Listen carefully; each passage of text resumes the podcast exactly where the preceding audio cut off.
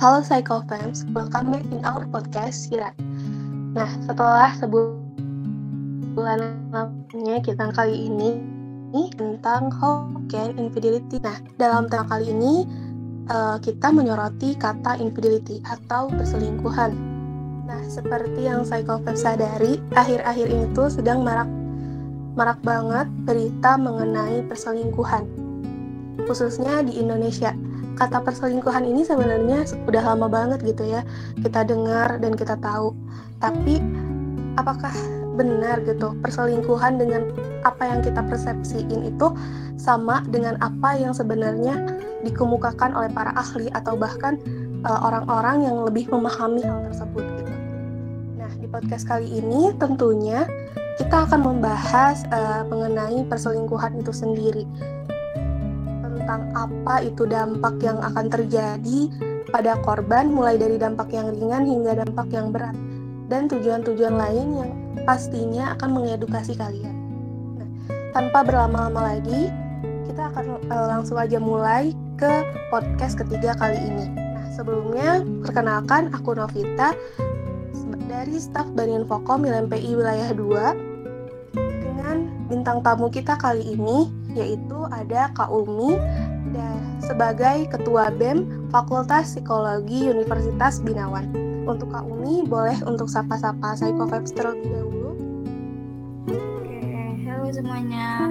Uh, halo juga untuk Kak Novita ya. Um, perkenalkan, nama aku Umi Kulsum. Salam kenal semuanya. Salam kenal Kak Umi. Oke, Nah, karena kita udah saling kenal nih dan teman-teman juga udah tahu nih kalau pada kesempatan podcast kali ini aku ditemani oleh Kak Umi sebagai Ketua BEM Fakultas Psikologi Universitas Binawan. Seperti yang sudah tadi dibahas di awal, kalau akhir-akhir ini tuh lagi marak berita tentang perselingkuhan, khususnya di Indonesia. Lalu, apa sih perselingkuhan itu sendiri? Menurut sumber-sumber yang reliable? Boleh untuk Kaumi langsung dijawab? Oke, terima kasih. Kalau misalkan uh, definisi perselingkuhan menurut uh, sumber-sumber itu pasti banyak banget ya definisinya. Nah, di sini aku ambil dari salah satu jurnal yaitu dari psikiatri, dokter psikiatri. Uh, di situ mengatakan di dalam jurnalnya perselingkuhan atau infid Infidelity adalah pelanggaran sebuah kepercayaan, pengkhianatan sebuah hubungan, serta pemutusan sebuah kesepakatan. Nah, ini udah di uh, udah dikonfirmasi juga di dalam uh, Pitman tahun 1989. Gitu kan, Novi. Oke, tadi uh, aku menyoroti satu kata ya, kalau ternyata perselingkuhan itu pelanggaran Nah, dari pelanggaran itu apa aja sih kira-kira? Pelanggaran seperti apa sih dalam suatu hubungan yang bisa dikatakan bahwa itu tuh termasuk ke dalam perselingkuhan menurut Kak Umi sendiri? Oke, biasanya kalau misalkan kita udah di jenjang pernikahan ya kita jangan ngomongin hal pacaran deh karena kan pacaran itu belum sah ya dan jadi kita ngomonginnya ke arah yang lebih sahaja yaitu pernikahan.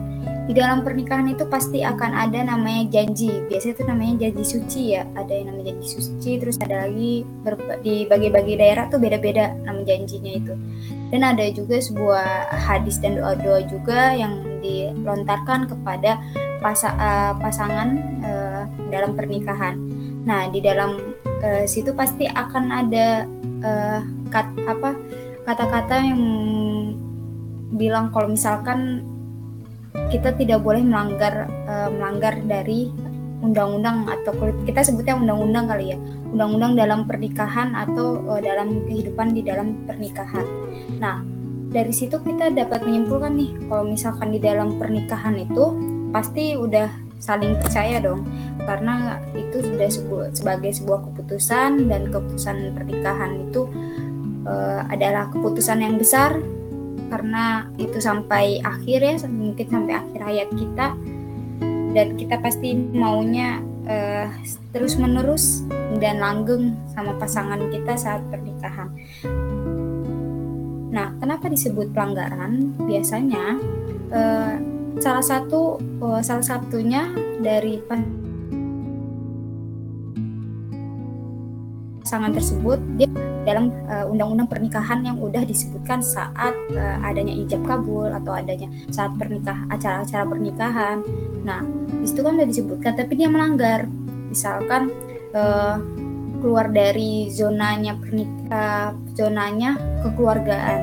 Misalkan kayak perselingkuhan, kita kan ambil perselingkuhan ya. Berarti kan dia udah melanggar nih, melanggar kepercayaan antara uh, salah satu pasangannya berarti itu udah masuk ke, ke dalam perselingkuhan tetapi uh, sebenarnya perselingkuhan itu banyak banget uh, faktornya. Uh, mungkin nanti aku bisa jelaskan juga satu persatu. Kayak gitu kak. Oke.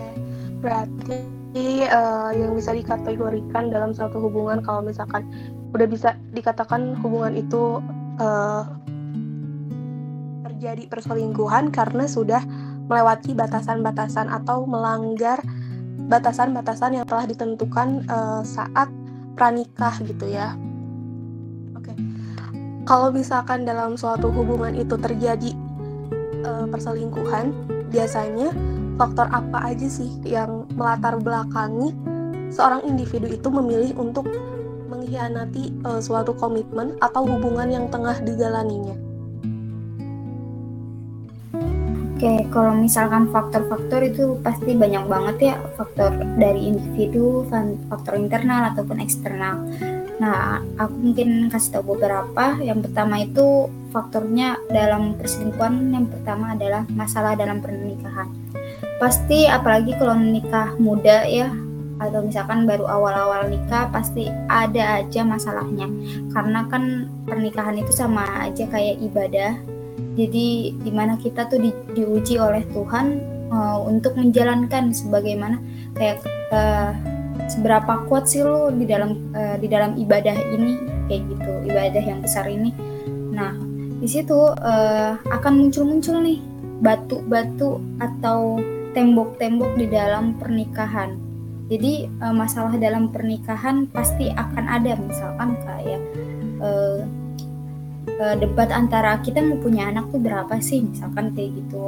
Itu hal-hal yang kecil ya. Atau misalkan uh, masalah kayak makan. Misalkan su suaminya nggak suka makan ini tapi selalu uh, si istrinya sukanya makan ini. Misalkan itu hal-hal kecil. Dari hal-hal kecil tuh bisa loh menjadi hal-hal yang besar kayak gitu. Karena salah satu pasti bakal berpikir kok egois banget kok egoisnya lebih tinggi. Oh ternyata kayak gini ya suami gue. Oh kayak gini ya ternyata suami istri gue. Pasti akan ada namanya adaptasi di antara pasangan tersebut. Lalu yang kedua adalah ketidakpuasan emosional dan eh, seksual. Nah biasanya uh, masih ya masih sama dengan egois. Jadi egonya itu di antaranya itu pasti ada yang lebih tinggi. Salah satu harus ada yang mengalah atau belajar bareng-bareng.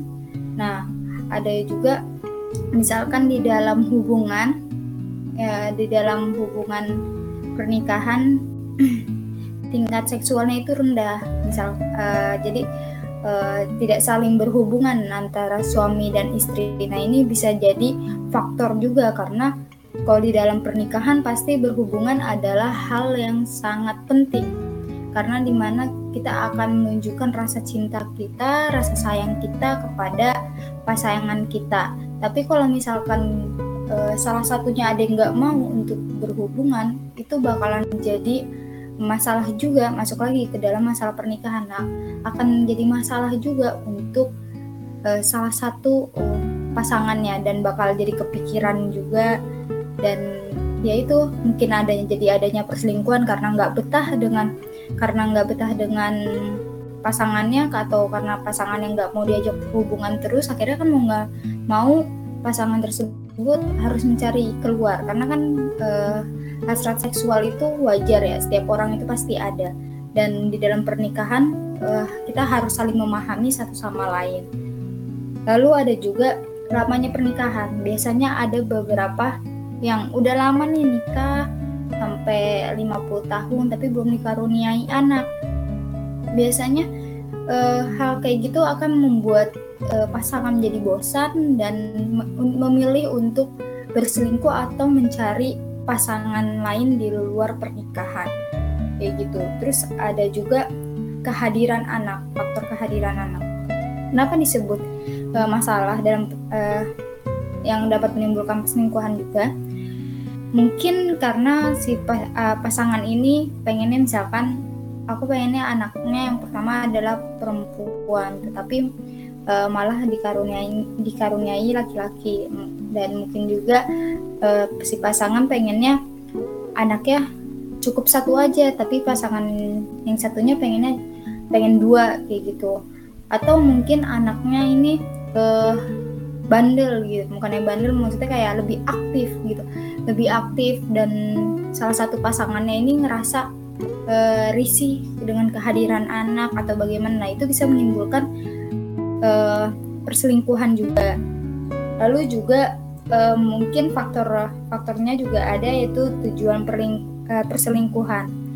Nah biasanya tuh kalau orang yang berselingkuh pasti memiliki tujuan. Tujuannya apa? Misalkan untuk memuaskan hasrat seksual atau misalkan dia uh, pengen cari temen aja gitu untuk di luar uh, pernikahan atau ingin punya kehidupan lain dan sebagainya. Uh, lalu juga kepribadian, kepribadian masuk ya dalam faktor ada uh, waktu itu ada pen, sempat ada uh, trust juga di mana trust juga di antara uh, perselingkuhan itu sebenarnya penyakit atau bukan. Perselingkuhan itu sebenarnya uh, salah atau bukan itu masih banyak banget perdebatan uh, hal seperti itu.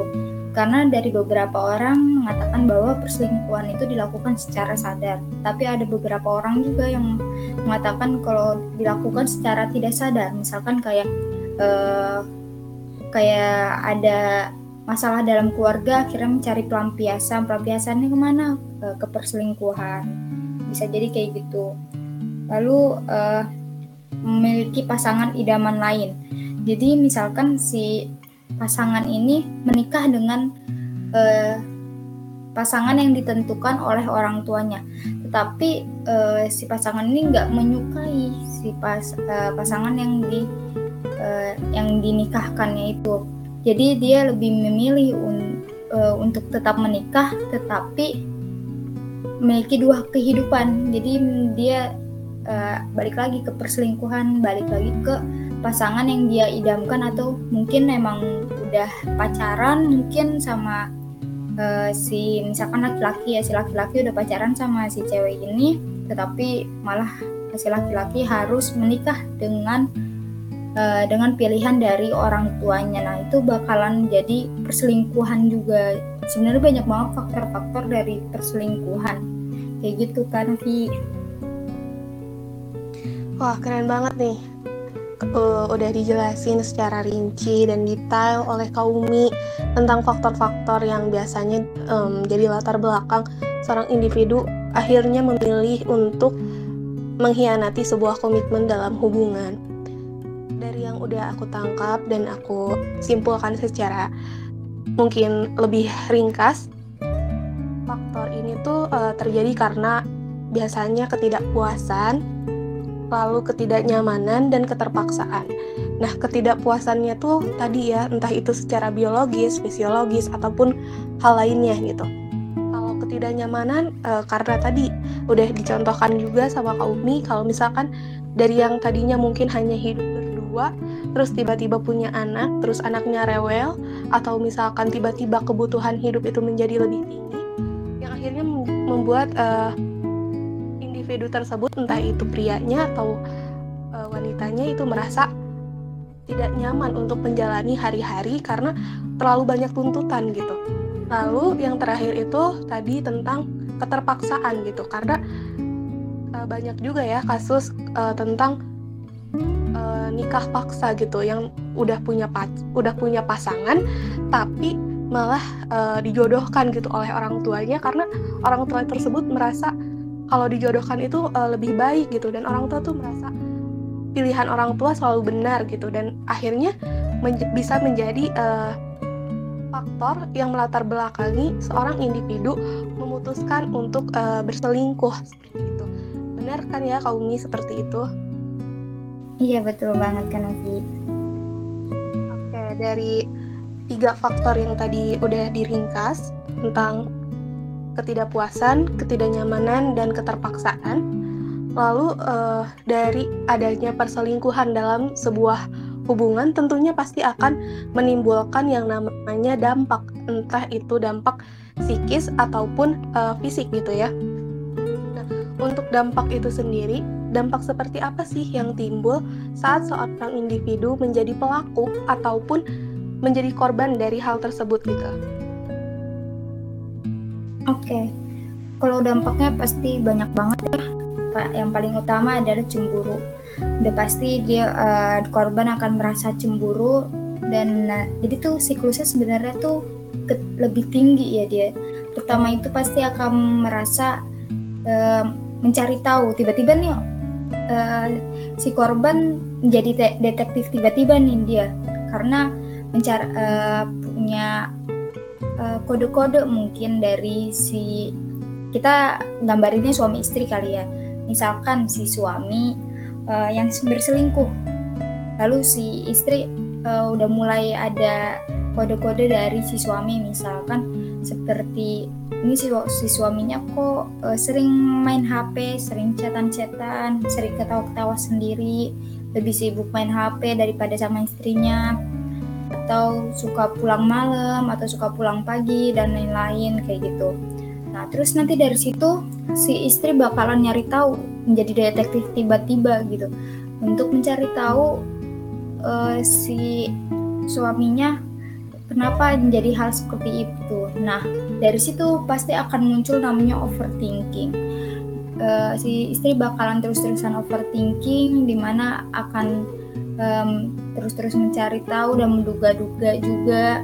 Dan uh, jadi banyak hal juga yang dia pikirkan selain anak mungkin.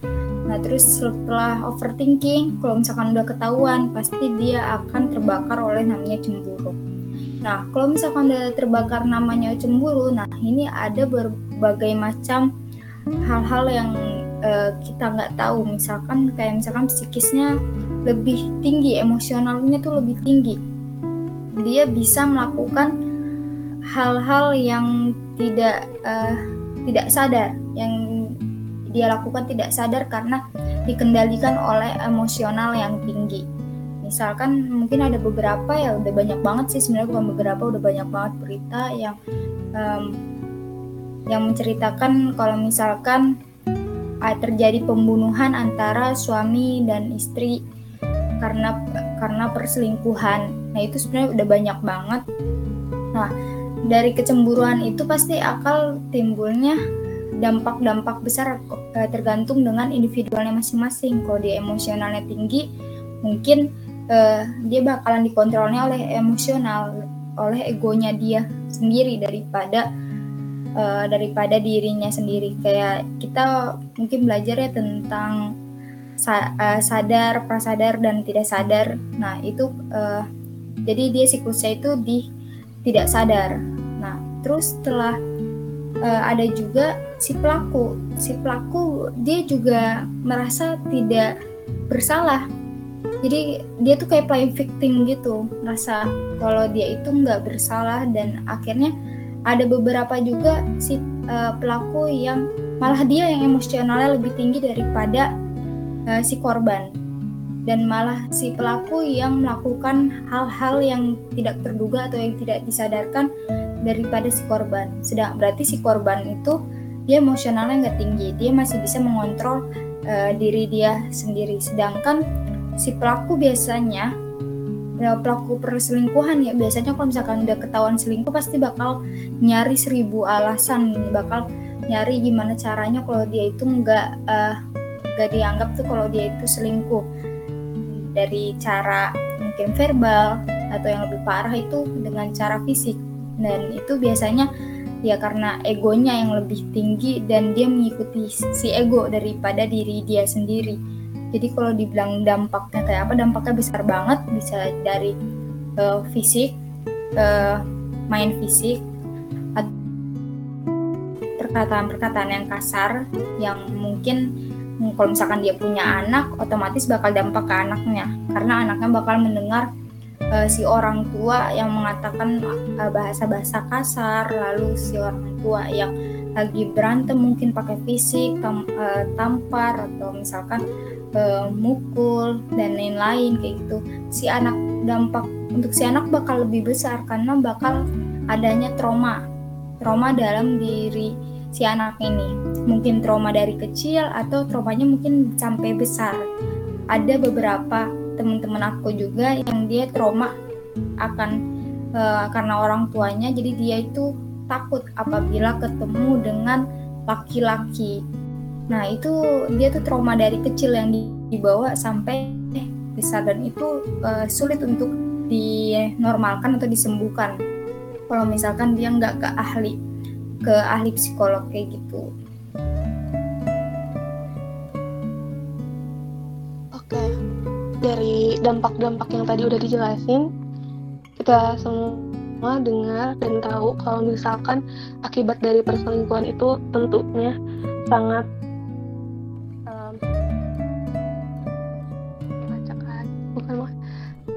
dampak dari perselingkuhan itu sendiri sangat uh, berbahaya tentunya ya untuk mental kita.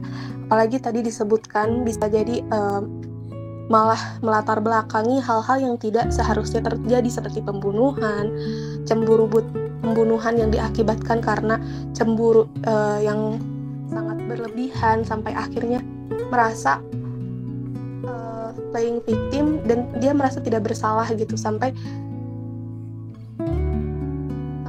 memutuskan untuk bertindak entah itu dengan melakukan perkataan-perkataan verbal yang menyakitkan ataupun dengan tindakan-tindakan fisik agar si korban ini tahu bahwa si pelaku sebenarnya tidak salah dan yang salah adalah si korban karena mungkin tidak memenuhi apa yang dia inginkan seperti yang sudah dijelaskan tadi ya tentang ketidakpuasan, ketidaknyamanan dan uh, keterpaksaan gitu. Terus tadi juga uh, sempat dibahas dalam dampaknya itu ada trauma atau mungkin uh, yang saat ini tuh lagi hype uh, dibahas mengenai trust issue gitu. Nah, untuk trust issue sendiri itu menurut aku sangat amat mempengaruhi psikologi seseorang gitu. Karena kalau misalkan orang itu udah merasa trauma dengan suatu hal, ia akan tetap denial dan tidak menerima apa yang sebenarnya terjadi gitu. Misalkan dia tuh trauma gitu. Untuk bertemu atau berkenalan atau bahkan berkencan dengan seorang lelaki karena ia melihat figur ayah di rumahnya itu sangatlah kasar tidak uh, apa ya tidak menuntun anaknya uh, menjadi tumbuh dengan penuh kasih sayang ia akan menjadi berpikir bahwa semua pria itu sama gitu. Ia akan terus menerus menolak gitu. Kalau pria itu ternyata berbeda entah itu dari pola pikirnya ataupun hal lainnya. Namun karena trauma itu jadi si korban atau um, apa ya korban yang langsung terdampak ataupun yang tidak langsung terdampak seperti anak itu akan merasa um, hidupnya itu tidak membutuhkan uh, figur yang ia yang membuatnya tidak nyaman gitu. Misalkan seperti figur ayah. Nah, karena dampak itu sangat berbahaya, lantas e, seperti apa sih cara kita mengantisipasi agar terhindar untuk melakukan perilaku e, perselingkuhan dan bagaimana gitu ya. Kalau misalkan kita sudah mengalami perselingkuhan itu sendiri,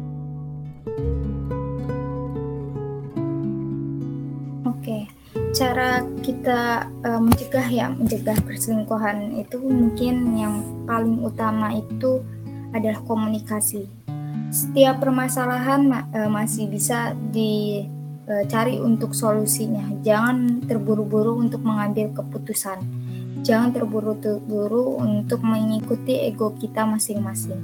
Jadi tetap komunikasi uh, biasakan di dalam keluarga itu ada namanya diskusi internal atau diskusi keluarga. Itu bukan hal yang formal ya sebenarnya, karena itu sangat penting. Misalkan uh, dari suami dan istri uh, saling berkomunikasi kayak bagaimana hari ini? Ada kendala gak? Ada masalah gak? Oke kita cari uh, jalan keluar dari masalah kita masing-masing. Karena mungkin uh, salah satu ada yang kayak istilahnya kayak kita capek nih lagi capek banget uh, kerja banyak banget masalah terus di rumah kalau misalkan pasangan cuek atau pasangannya bodoh amatan pasti bakalan lebih kesel dong dan bakalan mood kita bakalan lebih berantakan banget. Nah kita pasti bakalan butuh banget nih namanya mood um, namanya uh, komunikasi untuk meningkatkan mood booster kita. Nah makanya kita tuh eh, biasakan di dalam pasangan itu saling komunikasi setiap harinya. Setidaknya tanya hari ini ada hari ini ada apa. Nah itu mulai dibiasakan. Dan itu tidak untuk hanya pasangan aja untuk anak juga. Karena itu bakal menjadi dukungan atau support untuk uh, si anak. Kalau misalkan sama anak misalkan kamu gimana deh sekolahnya ada masalah gak ada laga yuk kita cari masa uh, solusinya bareng-bareng. Kayak gitu. Ada kan diskusi keluarga. Karena sekarang itu paling banyak keluarga yang pecah atau keluarga yang broken home itu paling banyak faktornya. Yang pertama karena kurangnya komunikasi gengsi masing-masing kayak gitu. Lalu yang kedua itu e, memberi perhatian lebih. Nah dari tadi yang tadi aku jelasin dari komunikasi ya. Itu kita tuh harus menurunkan ego kita untuk memberikan perhatian lebih kepada pasangan atau anak kita eh, masing-masing nantinya. Misalkan uh, pasangan kita lagi sakit. Nah kita harus memberi perhatian yang lebih kayak misalkan uh, kamu udah minum obat belum? Yaudah aku bikinin makan ya kayak gitu. Nah itu tuh perhatian-perhatian kecil itu tuh sangat uh, mood untuk uh, dia tuh. Kayak misalkan sangat berguna untuk si pasangannya itu lawannya sama pasangannya itu. Jadi kalau bisa kasih perhatian-perhatian kecil di uh, yang membuat uh, si pasangan atau mungkin si anak untuk lebih semangat dan tidak hampa untuk di kehidupannya dia. Lalu uh, yang ketiga adalah menciptakan keintiman selain seks jadi keintiman itu nggak harus dari seks aja misalkan kayak uh, pasangan kita mau berangkat kerja lalu kita uh, bilang uh, semangat ya untuk kerjanya hari ini. Jangan lupa uh, baca doa lalu kita cium tangan lalu mungkin cium uh, cium pipi atau dipeluk nah itu tuh keintiman juga di mana kita menjaga agar kita tetap harmonis uh, lalu tetap baik hubungan kita dan rasa sayang rasa cinta itu terus-terusan ada setiap hari jadi nggak berkurang. Karena di dalam pasangan pasti akan ada namanya bosan. Tetapi kalau misalkan kita terus melakukan hal-hal yang seperti itu itu tidak akan bosan sama sekali. Karena itu yang bakalan menjadi support sistem bagi diri kita. Lalu uh, mencoba hal-hal baru. Misalkan biasanya kalau di keluarga ada beberapa keluarga yang jarang banget untuk liburan liburan keluarga. Nah bercobalah untuk liburan keluarga lalu kalau misalkan nggak liburan keluarga buat event-event kecil di dalam keluarga keluarga itu seperti organisasi loh kalau misalkan kita lihat tuh seperti organisasi di mana uh, kita menjaga kesolidaritasnya, menjaga uh, untuk selalu bersama, menjaga saling saling dukung dan sebagainya. Jadi uh, kita buat event-event kecil, misalkan kayak perlombaan di keluarga atau main tebak-tebakan atau misalkan di kalau misalkan udah malam nih, udah pada kumpul semua, udah pada pulang kerja, kita nonton film bareng di rumah. Nah, hal-hal yang kayak gitu tuh yang sangat penting dalam keluarga. Uh, agar menghindarkan namanya perselingkuhan dan jadi betah di dalam keluarga sendiri.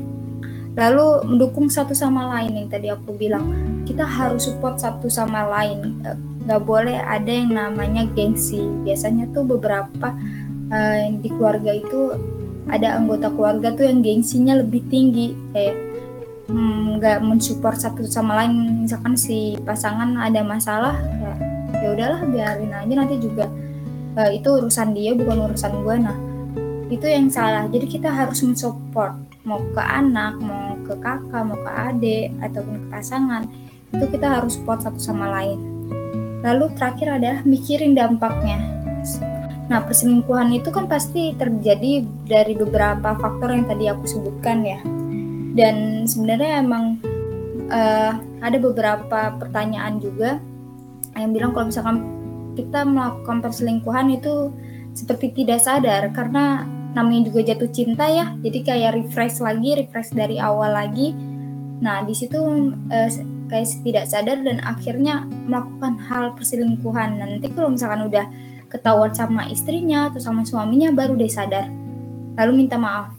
Lalu ini lalu itu. Nah sebelum melakukan uh, hal perselingkuhan atau sebelum kita sebelum nanti si pasangan ketemu oh, mungkin uh, orang lain di luar kehidupan pernikahannya itu pikirin dulu dampaknya. Kalau misal kalau bisa tuh dibatasin antara uh, komunikasi dalam internal dan eksternal tuh dibatasin. Jangan bukannya posesif ya tapi di uh, kayak tahu diri aja gitu. Kita misalkan aku aku udah punya suami aku tahu diri dong. Kalau misalkan aku udah punya suami aku harus ngebatasin nah komunikasi berlebihan di luar pernikahan aku. Karena kalau misalkan kita nggak batasin lalu ternyata di luar pernikahan ada sosok yang menyukai kita atau kita yang menyukai dia itu bakal keterusan. Nah di situ kita harus memikirkan nih dampaknya. Jadi kita memikirkan dampaknya itu dari awal-awal. Jangan pas sudah hmm, lagi selingkuh atau misalkan udah selesai seling apa pas lagi ketahuan sama si pasangan kita baru udah mikirin dampaknya. Nah itu salah, kan kita lebih baik mencegah daripada mengobati. Jadi kalau bisa yang terakhir adalah memikirkan dampak lebih panjang lagi, kayak gitu kak.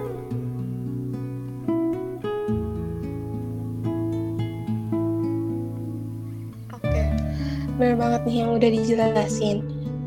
Psychopaths pasti uh, langsung terbuka gitu ya kayak oh iya ternyata dalam suatu hubungan tuh kita harus banyak mengantisipasi hal-hal um, yang akan terjadi gitu. Entah itu hal buruknya ataupun hal baiknya gitu harus kita antisipasi sedari awal gitu. Contohnya tadi komunikasi yang baik gitu ya. Komunikasi yang baik itu tentunya disertai dengan saling memahami. Kalau komunikasi doang semua orang pasti bisa tapi untuk memahami itu sulit dalam komunikasi tentunya harus diimbangi dengan uh, pengertian gitu kayak memahami satu sama lain apa yang itu dibutuhkan yang disuka ataupun yang di, tidak disukai dan lain sebagainya gitu. Terus tadi ada uh, keintiman gitu. Mungkin keintiman ini bisa diobrolkan sedari awal gitu.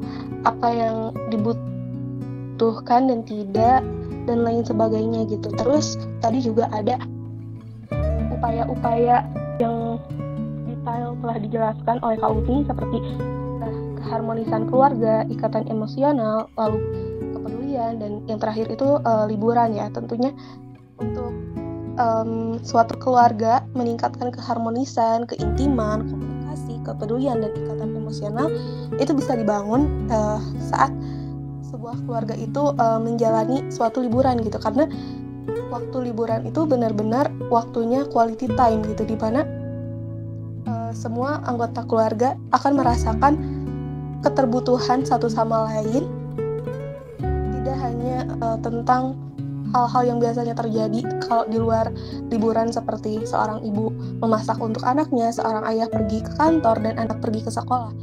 Kalau liburan itu lebih ke menghabiskan waktu bersama, bercerita, menonton film kesukaan bersama, dan saling berbagi suka dan duka gitu. Di mana hal tersebut benar-benar uh, akan meningkatkan ikatan emosional keluarga, keharmonisan juga, dan membangun keintiman serta kepedulian yang tinggi gitu.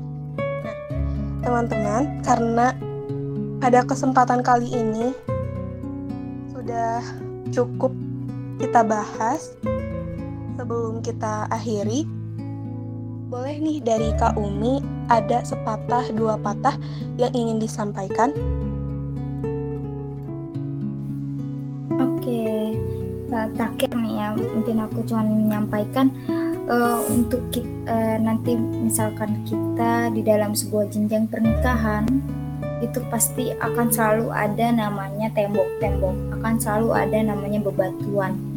Nah, gimana caranya kita terus mengalir seperti air dengan melewati e, berbagai macam bebatuan ataupun tembok-tembok, yaitu dengan cara kepercayaan pada diri sendiri, komitmen pada diri sendiri, serta pasangan. Kita harus banget menjaga keharmonisan di dalam e, hubungan, dan yang paling utama adalah komunikasi.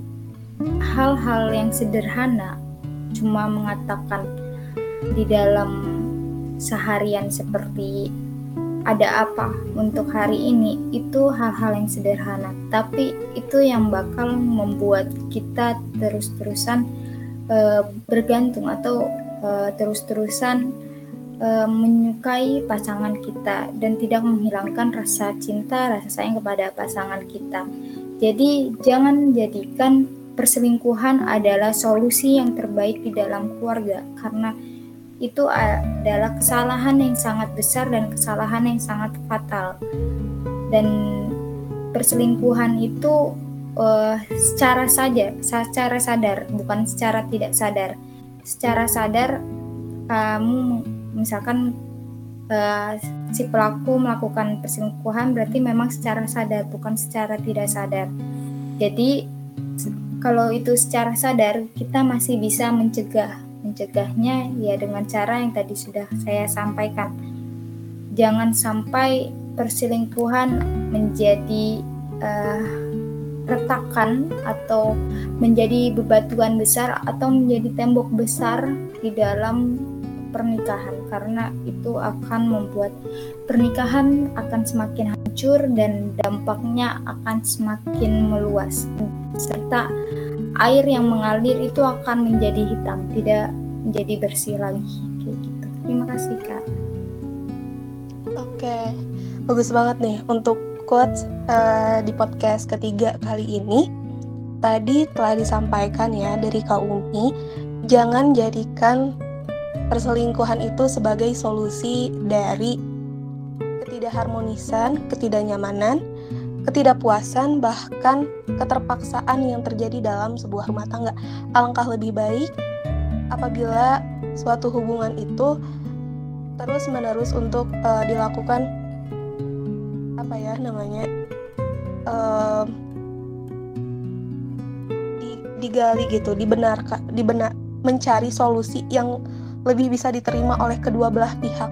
Jangan menjadikan tadi perselingkuhan itu sebagai solusi dari uh, retaknya sebuah hubungan. Oke, karena kita udah di penghujung acara dan semua pertanyaan juga sudah didiskusikan oleh kita. Uh, saya ucapkan terima kasih kepada Kauni karena telah bersedia menjadi narasumber di podcast uh, eh, ILMPI Wilayah 2 kali ini. Semoga sehat selalu dan sampai ber, sampai jumpa di dan sampai jumpa di podcast-podcast berikutnya. Wassalamualaikum warahmatullahi wabarakatuh.